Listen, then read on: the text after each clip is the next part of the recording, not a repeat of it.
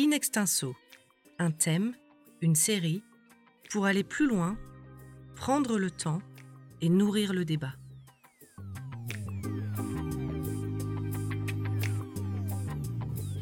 Exploit de communication, grosse bourde, discours savant, usage du mensonge ou du silence, vague médiatique, mobilisation de l'opinion, émotions et réseaux sociaux. Comment la politique joue-t-elle de nos affects? Bienvenue sur En scène, le podcast qui décrypte quelques-uns des outils de la communication politique. L'image d'Olivier Véran, ministre de la Santé, dénudant son épaule face aux caméras pour se faire vacciner contre la Covid-19, a marqué les esprits. D'autres hommes et femmes politiques ont d'ailleurs suivi son exemple, espérant encourager ainsi l'ensemble des Français à accepter la campagne de vaccination. On peut cependant se demander dans quelle mesure le corps peut être un instrument de communication. Pour en discuter, j'ai le plaisir d'accueillir Fabienne Martin-Juchat, professeure des universités en sciences de la communication à l'université Grenoble-Alpes, chercheuse en communication corporelle et émotionnelle. Fabienne Martin-Juchat, bonjour. Bonjour. Alors, vous nous avez écrit un très bon article pour The Conversation France sur la question de, l'usage du corps euh, par les politiques, notamment dans la campagne vaccinale. Euh, quelles sont les, différentes échelles sur lesquelles euh, les hommes et les femmes politiques peuvent jouer en utilisant leur corps ou leur posture corporelle? Quand on est face à un interlocuteur, on le positionne sur deux axes ou deux échelles, on parlerait aussi de sphères. Un premier axe ou une première échelle qui est d'un côté l'axe de la proximité, euh, de l'intimité d'un côté de l'axe et de l'autre côté l'axe de la distance physique, la distance sociale. Et au milieu, on positionnera les amis, la fratrie, euh, les collègues de travail en qui on a confiance, notre communauté. Et un autre axe ou une autre échelle qui est l'axe de la hiérarchie, hein, avec en haut la question de la hiérarchie, dominant-dominé, et puis euh, en bas, euh, euh, l'absence de hiérarchie, l'égalité. Et quand on est face à quelqu'un, hein, que ce soit en face à face ou à la télé, quand on regarde un homme politique, par sa posture corporelle, automatiquement, sans qu'on ait besoin de le conscientiser, on positionne la personne qui est en face de nous sur ces deux axes. Et les hommes politiques, euh, justement, d'une manière plus ou moins consciente ou inconsciente, plus ou moins travaillée ou naturelle, vont jouer justement de leur corps pour pouvoir mettre en scène soit la proximité, soit la distance, soit l'égalité, soit la hiérarchie. Et c'est ça, toute euh, cette possibilité que permet le corps en termes d'expression des émotions. Alors, en, effet, euh, Fabienne Martin-Duchat, vous, nous expliquez que, que le corps, finalement, permet de, se situer par rapport à l'autre. Et je voudrais qu'on en profite pour écouter Emmanuel Macron qui s'adresse aux Français via Twitter alors qu'il est malade et qu'il vient d'être testé positif à la Covid-19. Nous sommes vendredi et je voulais m'adresser à vous parce que comme vous le savez, depuis hier matin, j'ai été testé positif euh, à la Covid-19. Je voulais vous remercier pour tous les messages de soutien, de sympathie, de solidarité que vous m'avez envoyés. Je voulais vous rassurer je vais bien, j'ai les mêmes symptômes qu'hier, c'est-à-dire de la fatigue, des maux de tête euh, tout sèche, comme euh, des centaines de milliers d'entre vous qui ont eu à vivre ce virus ou qui le, qui le vivent aujourd'hui. Cet exemple est vraiment parfait parce que ce qui est intéressant, c'est qu'on voit comment Emmanuel Macron a choisi un certain type de posture physique, un certain type de tenue vestimentaire, un certain type de cadre, à savoir il est dans son bureau euh, un certain type de, manière de se mettre en scène, c'est-à-dire que la caméra est très proche de lui, euh, et un certain type de, discours. Et là, on est vraiment dans une présentation d'un affect dominant qui est je suis comme vous, euh, nous sommes proches, je suis dans une relation de compassion, je vous comprends, parce que moi aussi je suis malade et je me montre dans mon intimité, donc je suis proche de vous. Alors, un autre exemple euh, qui semblait également intéressant, c'est plus récemment dans l'actualité, nous avons le Premier ministre euh, Jean Castex qui euh, s'adresse aux Français à travers un autre média qui s'appelle Twitch. Fabienne Martin-Juchat, est-ce que vous pouvez nous en dire un mot sur cet usage de son corps à travers ce média en particulier?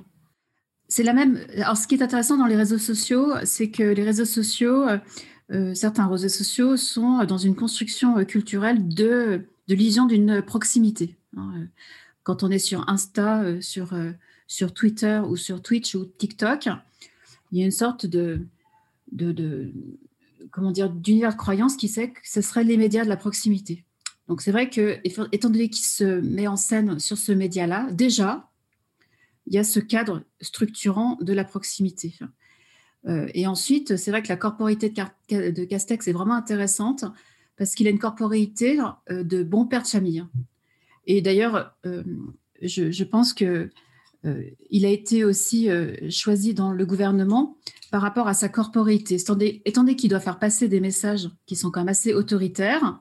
Donc du coup, on est sur une relation hiérarchique assez marquée, hein, parce que donner des ordres, euh, les consignes sanitaires, c'est quelque chose qui est assez violent sur l'axe de la verticalité, de la hiérarchie. Donc de choisir un, homme politique euh, qui, pour des questions euh, justement culturelles, a une corporéité de bon père de famille, et donc du coup une certaine proximité, familiarité, ça fait automatiquement mieux passer les messages qui, sont, qui pourraient être considérés comme autoritaires.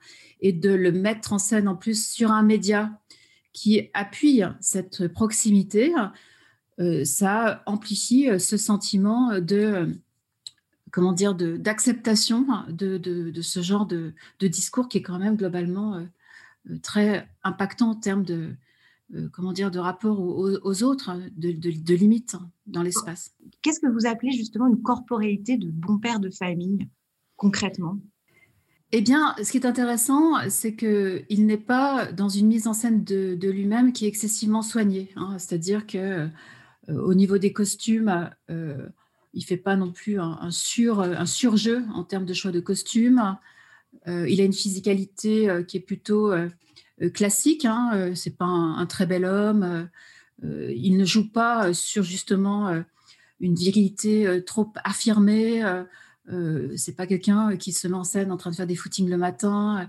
Donc sa virilité, sa masculinité, euh, elle renvoie à un, type de masculinité qui est, qui est euh, un, homme comme tous les autres pères de famille. Puis en plus, il y a son, la voix aussi. Hein. La voix, c'est du corps. Et il a ce, petit accent hein, qui, qui confirme aussi, qui renforce cette familiarité. Alors justement, vous, vous, nous dites tout à l'heure que les hommes politiques, les femmes politiques aussi d'ailleurs, jouent la carte de la familiarité. D'autres, au contraire, préfèrent garder une certaine distance. Euh, peut-on penser à des hommes ou des femmes politiques en particulier, euh, Fabienne Martin-Juchat? Eh bien, Angela Merkel, par exemple, est une femme qui, au contraire, est dans une corporéité, une gestualité euh, qui marque systématiquement la distance. Donc, c'est des choix, c'est des stratégies. Hein. Euh, euh, finalement, chaque homme politique, on peut euh, le, positionner hein, à la fois sur un axe qui va de la familiarité jusqu'à la distance sociale et sur un axe qui va de l'égalité, un sentiment d'égalité et marquer la hiérarchie. Et en fonction de la, de la, de la culture du pays, parce que chaque pays a ses codes, hein, et il y a des choses qui sont acceptables dans certains pays et pas du tout acceptables dans d'autres. Alors, il y, a, il y a une mise en scène qui a particulièrement marqué les Français. Je vous propose de la réécouter. Il s'agit de la fameuse marche d'Emmanuel Macron au Louvre le 7 mai 2017, à la suite de sa victoire à l'élection présidentielle. Emmanuel Macron. La mise en scène est là également. Seul à pied est en train de traverser cette esplanade. Arnaud ou Laurent c'est à vous. Oui, voilà, vous le voyez, Emmanuel Macron qui vient d'arriver. C'est un deuxième temps de cette soirée qu'il se voulait d'abord festif pour ce discours qu'il va prononcer devant ses militants. Mais on le voit, l'image est également euh, extrêmement solennelle. Emmanuel Macron qui arrive seul au milieu de cette euh, cour Napoléon. Cette marche solitaire euh, avec excessivement de, de confiance, euh, il est très ancré. On voit bien que c'est une marche qu'il a, il a travaillé. Hein. C'est un homme de théâtre euh, et l'incarnation suprême de la capacité d'un homme politique qui prend le territoire, qui prend l'espace. Et l'espace, là, c'est l'espace de la France. Donc, par sa posture corporelle, sa marche dans un espace où il impose son rythme dans l'espace. Il dit euh, dans le non-verbal, je suis l'homme qui va maîtriser la France. Par mon corps, je maîtrise l'espace, l'espace du territoire. Donc c'est excessivement puissant. Alors, il y a un autre point que vous aviez souligné, Fabienne Martin-Juchat, c'est la, la, virilité justement de certains hommes politiques. on pense notamment à des, à des personnages comme Vladimir Poutine, Donald Trump, mais aussi Boris Johnson, euh, qui vont utiliser à l'excès euh, cette, cette virilité. Pouvez-vous nous en dire un petit mot? Alors ça, c'est vrai que ça dépend euh, des cultures. Hein. C'est-à-dire que on peut associer à l'homme politique des, des, des, éléments caricaturaux de la virilité, hein. la puissance, l'assurance, la force, la détermination. Prenons le cas de Vladimir et Donald Trump, ils sont dans la caricature corporelle des signes extérieurs de cette, virilité. Euh, ça signifiera euh, se mettre en scène en train de faire du sport, montrer ses muscles. Hein, c'est quelque chose, par exemple, qui ne serait pas du tout acceptable en France. On imagine mal euh, voir Emmanuel Macron dans sa salle de sport, torse nu, en train de faire les pecs. Alors que dans notre culture, on assume totalement l'idée qu'un homme politique, ça doit être un homme fort, euh, ça doit être un homme puissant. Et pour mettre en scène ce sentiment de puissance, il faut avoir un corps puissant. Et on termine, euh, Hélène, cette euh, revue de presse avec la, diffusion hier d'une vidéo officielle par le Kremlin. Oui, je vous laisse apprécier le contenu de cette vidéo. Les extraits choisis, en tout cas par le site Mashable, montrent le président et son Premier ministre torse bombé, muscles saillants. En pleine séance donc de muscu, le cadre assez joli, on roule des mécaniques. La vidéo aurait été tournée de la résidence d'été de Vladimir Poutine, c'est champêtre, c'est situé au, bord de la mer Noire, près de Sochi. Après l'effort, le réconfort, évidemment. Alors, on retrouve ensuite les dirigeants euh, devant un bon barbecue. Ce sont des images qui rappellent d'autres, où l'on voyait Poutine, on s'en souvient, grand amateur de mise en scène sportive, montant à cheval torse nu, jouant au hockey ou tirant à la carabine. C'est vrai que que ce soit euh, Boris Johnson ou Donald Trump, ils sont euh, dans une mise en scène de leur corporité où ils mettent en scène une virilité de mâle puissant, en fait, hein, de mâle alpha, dans lequel il y a une physicalité du mâle. Hein. Et ça, c'est très culturel, parce qu'en France, ça passerait beaucoup moins bien. Hein. On est dans une masculinité dans le rapport au pouvoir euh, qui sera beaucoup plus subtile qu'une masculinité euh, affirmé. Hein. Et d'ailleurs, Emmanuel Macron, euh, dans sa corporité, n'est pas l'emblème de la puissance corporelle masculine. Alors justement, néanmoins, on, se rappelle une séquence qui a été très commentée. Il s'agit de la poignée de main entre Emmanuel Macron et Donald Trump. Pour la première fois, ils se rencontrent en mai 2007. Ils se retrouvent donc euh, lors d'un sommet de l'OTAN à Bruxelles. Pourquoi cette poignée de main, vue comme virile, a été aussi commentée, Fabien Martin-Juchat le journaliste du Washington Post qui était dans la salle dit que c'était une poignée de main d'une intensité considérable au point que les jointures des mains étaient devenues blanches, les visages tendus, les mâchoires serrées. Et le journaliste écrit Si la relation de ces deux hommes est définie par la façon dont ils se serrent la main, on peut s'attendre à une relation impitoyable. La chaîne CBS parle de la bataille de la poignée de main. Newsweek explique que Donald Trump est connu pour ses poignées de main viriles euh, où il essaye de prendre le pouvoir sur la main de son interlocuteur. Mais le magazine dit que le nouveau président français était probablement au courant. C'est pour ça qu'à deux reprises, Donald Trump a essayé de retirer sa main et Emmanuel Macron l'a retenu. Pour l'agence Ce qui est intéressant dans la physicalité d'Emmanuel Macron, hein, euh, quand on regarde son physique, on pourrait se dire que c'est pas euh, le symbole du mal dominant très grand avec beaucoup de, de, force physique et en même temps c'est joué euh, dans cette poignée de main euh, l'idée euh, qu'il était aussi puissant et fort et il était capable de rivaliser corporellement à, Donald Trump. Parce que Donald Trump, justement, dans la mise en scène de sa survirilité, avait une habitude, et je l'imagine bien, d'écrabouiller la main de son interlocuteur.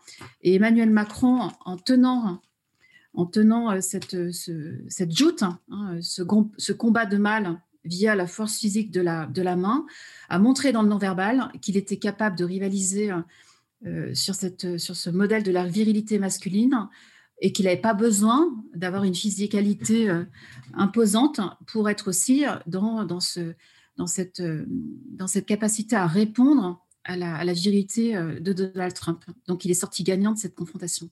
Alors, à l'inverse, on pourrait imaginer que les femmes en politique assument ou pas d'ailleurs les codes de la féminité, qu'elles en jouent, qu'elles en surjouent, ou au contraire qu'elles les repoussent. J'aimerais qu'on écoute plusieurs extraits. Nous avons donc à la fois les, les, les, participations, par exemple, de Rosine Bachelot. On a aussi l'exemple de Kamala Harris euh, aux États-Unis, également bien sûr la première dame Michelle Obama, et en France Esther Benbassa ou Rachida Dati. Ce sont des femmes qui toutes ont été soit critiquées, soit, soit encensées pour la façon dont elles se sont euh, mises en scène. Pouvez-nous revenir sur, euh, sur cet, cet aspect de leur, de, de leur faire politique? Not only is Kamala Harris the vice president elect, but she's also the February 2021 Vogue cover star. Exciting, right? But it's not without controversy. Alors ça, c'est vraiment quelque part, je dirais, euh, inégalitaire, parce que on reprochera moins un, un, homme politique de surjouer les signes de la masculinité. Par contre, quand des femmes politiques surjouent les signes de la féminité, elles, ont, elles sont plus facilement attaquables. Et c'est vrai qu'une des, une des manières de surjouer les signes de la féminité, c'est soit par les tenues vestimentaires. Euh, Rachida Dati, on lui reprochait d'avoir des magnifiques tenues. Alors, il y avait la problématique aussi que c'était euh, des tenues euh, issues, comment dire, du, luxe hein, dans la mode. Roselyne Bachelot, par, exemple, qui, qui, adore également la mode. il y a la question aussi de la, physicalité, la chirurgie esthétique, le maquillage. Et là, encore une fois, euh, on voit bien qu'il y a des sacrées différences culturelles.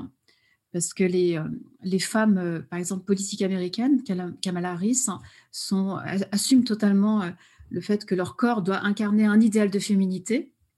Et d'ailleurs, cet idéal de féminité, il est à la fois très féminin, mais en même temps très masculin, hein, puisqu'on voit bien que Kamala Harris, elle est capable de se montrer en scène en train de faire des... en train de on voit bien que c'est une femme qui a une corporéité puissante. C'était la même chose avec l'épouse de Barack Obama. Hein. donc, c'est des féminités euh, affirmées, mais en même temps avec une, tenue euh, corporelle euh, qui montre quand même qu'elles ont une autorité aussi masculine. Alors qu'en France, c'est vrai que le, le, spectre de, la mise en scène de la féminité est beaucoup plus limité. Hein.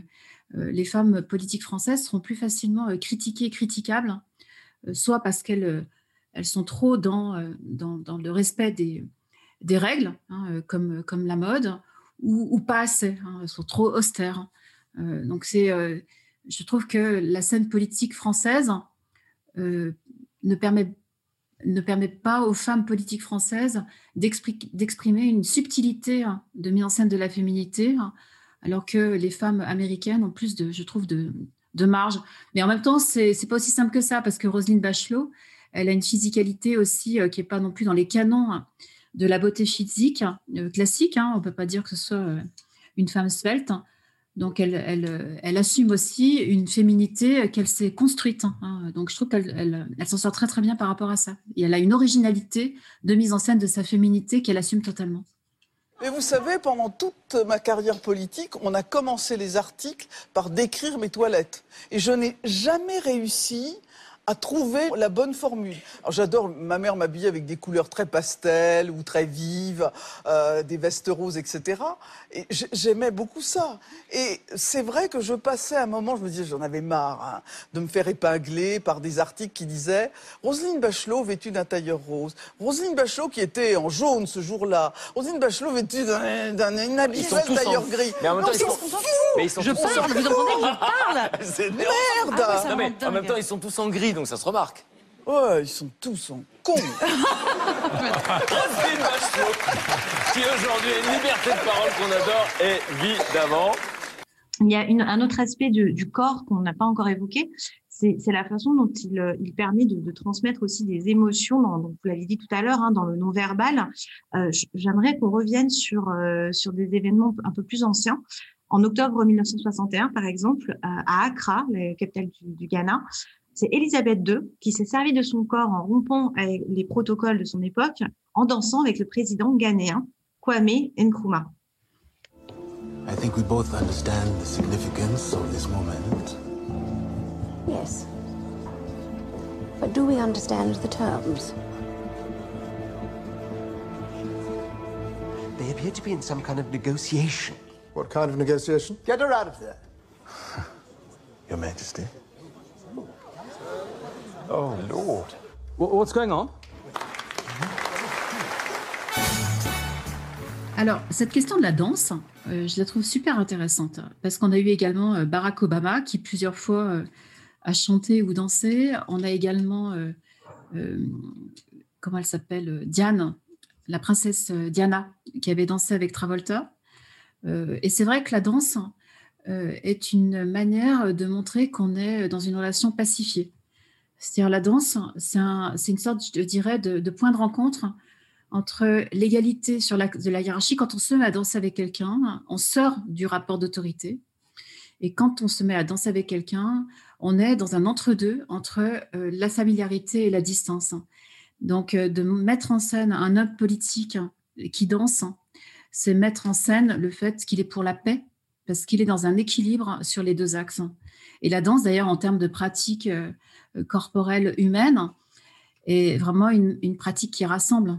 Hein, et ça permet de, faire sortir la corporité justement d'une relation hiérarchique ou d'une relation d'extrême proximité ou d'extrême distance.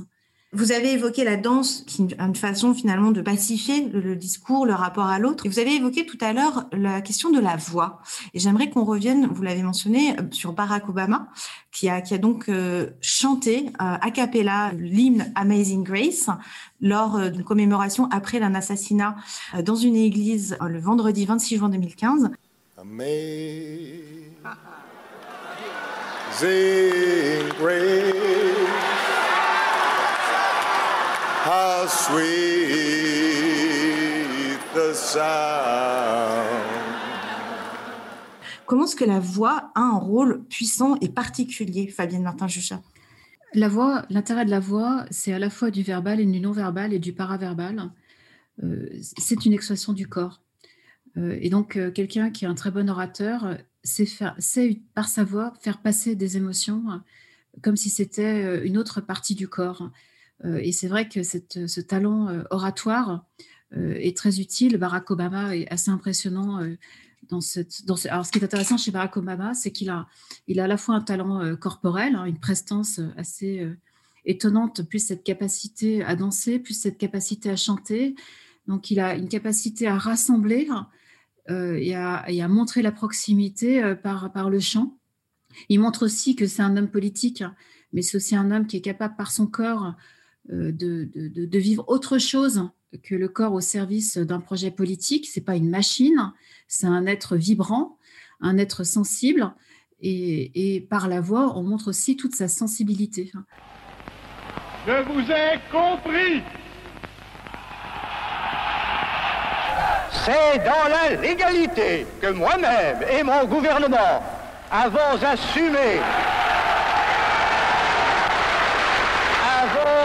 assumer le mandat exceptionnel d'établir un projet de constitution nouvelle et de le soumettre à la décision du peuple. Comment, en, contraste, le général de Gaulle, par exemple, présente une, autre forme d'utilisation de, la voix? Eh bien, euh, le général, le général, de Gaulle avait une voix qui la plaçait vraiment dans les graves. Donc, c'était une voix qui était rassurante, apaisante, euh, très posée, euh, très, euh, comment dire, euh, qui résonnait en fait corporellement, parce que euh, dans la voix et dans la corporéité, on peut, c'est de la vibration, c'est de la pulsation. Et entendre de la voix de quelqu'un, c'est de se faire bercer hein, par ces vibrations. Et l'émotion, c'est la transmission d'une vibration. Donc la voix du général de Gaulle était une voix qui apaisait, parce qu'elle était au niveau vibratoire assez grave.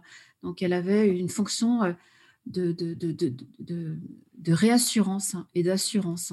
En plus, comme il était grand, hein, euh, alors, ce qui est intéressant, c'est qu'on on, on, peut en effet travailler hein, sa corporité et sa voix, euh, mais c'est vrai qu'on voit bien qu'il y a des, euh, des humains qui sont des animaux politiques, parce que pour des questions éducatives ou tout simplement liées à à leur, euh, à, leur, personnalité ou leur génétique ont plus de chances que d'autres. Hein. Euh, euh, général de Gaulle, il était très grand. En plus, il avait cette voix, cette vibration sonore qui finalement rassurait à distance. Bon, ben, malheureusement, quand on est petit, qu'on a une voix aiguë, est-ce qu'on peut faire de la politique? Ça, c'est une vraie question quand même. Alors justement, si on est petit et on a une voix aiguë, on peut quand même apprendre à transformer sa voix, à poser sa voix, à utiliser son corps. Euh, mais jusqu'où peut-on aller dans la transformation de soi? Toute la, société euh, dite moderne et la de consommation a tendance à, transformer les corps euh, en des supports publicitaires. Hein. C'est-à-dire que le design de soi est en train de se généraliser pas simplement au niveau politique, mais au, niveau aussi interpersonnel. Faire de, de son corps le summum de, de, son, de, son, de son art, le médium privilégié pour devenir soi. Et les hommes politiques, euh, en effet, ont tendance à, essayer, euh, ils prennent des cours pour totalement euh, contrôler leur corps. Alors la difficulté, c'est que le design de soi va devenir problématique si tout le monde utilise le même design. Hein. On va avoir des corps politiques qui seront euh, unifiés, uniformisés, et ça va devenir inintéressant. Parce que la corporité euh, du général de Gaulle, la voix du général de Gaulle, elle est intéressante aussi par rapport à son originalité. Euh, elle est unique, hein. il y a une idiosyncrasie corporelle. Et c'est vrai que si le design de soi amène à ce que tous les hommes politiques ressemblent euh, au même modèle, on va avoir des robots, on va plus avoir des hommes politiques. Hasta la vista, baby. Il y a des hommes politiques qui ont réussi euh, en étant vraiment sur des formes très très marquées du design de soi. Euh, je prends le cas de Arnold Schwarzenegger, hein, qui était une caricature de la virilité, de la masculinité rassurante, puisqu'il était, il faisait du bodybuilding, et il a réussi à percer en tant qu'homme politique euh, aux États-Unis. Bernard Tapie, c'était un peu ce style de masculinité. Ça n'a pas du tout fonctionné euh, en France. Lorsque ce soir je suis rentré, toute ma vie s'est écroulée. Et là j'ai vu la vérité je pense qu'en même temps, c'est vrai que chaque homme politique qui réussit, euh, c'est qu'il a euh, dans le design de lui-même quelque chose d'assez marqué. Hein. Emmanuel Macron, euh, comment dire, on voit bien que sa corporité été excessivement travaillée. Hein. moi, je le regarde régulièrement à la télévision il y a des parties de son corps qui sont encore en défaut. Hein. Je trouve que ses mains, par exemple, il a du mal à, à, positionner ses mains. Souvent, le buste, il a tendance à trop le bomber surmarquer la virilité. Mais bon, c'est parce que moi, je, j'observe ce, genre de micro-détails. Mais on voit bien que Macron, c'est une corporité qui n'est pas du tout naturelle. Il l'a vraiment travaillé. Vous le dites très bien, s'ils ont réussi, en politique, qu'ils ont réussi leur, design de man. Néanmoins, on note qu'il y a quand même parfois des limites dans, dans ce qu'on peut faire, dans ce qu'on sait faire, en tout cas publiquement. Et on l'a très bien vu récemment lors de la cérémonie des Césars euh, le 12 mars 2021 avec euh, l'actrice Corinne Massiero qui s'est mise euh, à nu pour dénoncer finalement la, façon dont le secteur de la culture était traité en France et qui a suscité beaucoup de réactions, notamment des commentateurs publics, mais aussi des politiques. Est-ce que la nudité est quelque chose qui, qui est un peu le tabou en politique finalement? Je dirais pas la nudité, je dirais le corps dans sa vulnérabilité, le corps vivant. C'est-à-dire que on est quand même dans une société où la mise en scène de soi dans des espaces ritualisés doit être quand même conforme en termes d'attente de mise en scène. Hein. Euh, on n'acceptera pas non plus euh, un homme politique euh, se montrer mal rasé en slip de bain dans sa salle de bain. Donc on a des attentes quand même très fortes en termes de mise en scène de soi dans certains espaces. Là, c'était une cérémonie rituelle. Donc, dans ce, genre de cérémonie, euh, le fait que quelqu'un monte son corps vivant, en fait, avec une certaine violence de mise en scène de son corps par la nudité, a été choquant parce qu'on était dans ce contexte-là. Si on avait été dans l'espace public, en fait, dans une manifestation, ça a été le cas déjà dans l'histoire, où des femmes se mettent en scène et sont nues, là, peut-être que ça aurait été plus acceptable. Là, c'est le, choc des, le choc des cadres. Hein, euh, après, euh, euh, après c'est jugé, ça dépend en fait comment. Euh, ça, fait, ça fait polémique. Hein, Et c'est vrai que la crudité du corps, la mise en scène crue du corps, a, toujours fait polémique. Rappelez-vous les publicités de, Benetton, hein, il y a une vingtaine d'années, où on mettait en scène des gens qui avaient des cicatrices, qui avaient été opérés en mettant en scène en fait des minorités. À ce moment-là, c'était quelque chose qui était euh, presque considéré comme une provocation. Hein, euh. donc c'est vrai que jusqu'où peut-on aller dans la mise en scène du corps vulnérable, du corps malade, du corps dans sa crudité, dans son authenticité, avec comme symbole la nudité dans l'espace public, ça fait toujours débat. Fabienne Martin-Juchat, merci. Je rappelle que vous êtes professeure des universités en sciences de la communication à l'Université Grenoble-Alpes, chercheuse en communication corporelle et émotionnelle. Vous avez notamment écrit pour The Conversation France un article sur euh, la, la façon dont les politiques se sont mis en scène pour la campagne vaccinale et vous venez de publier L'aventure du corps, la communication corporelle, une voie vers l'émancipation aux presses universitaires de Grenoble en décembre 2020.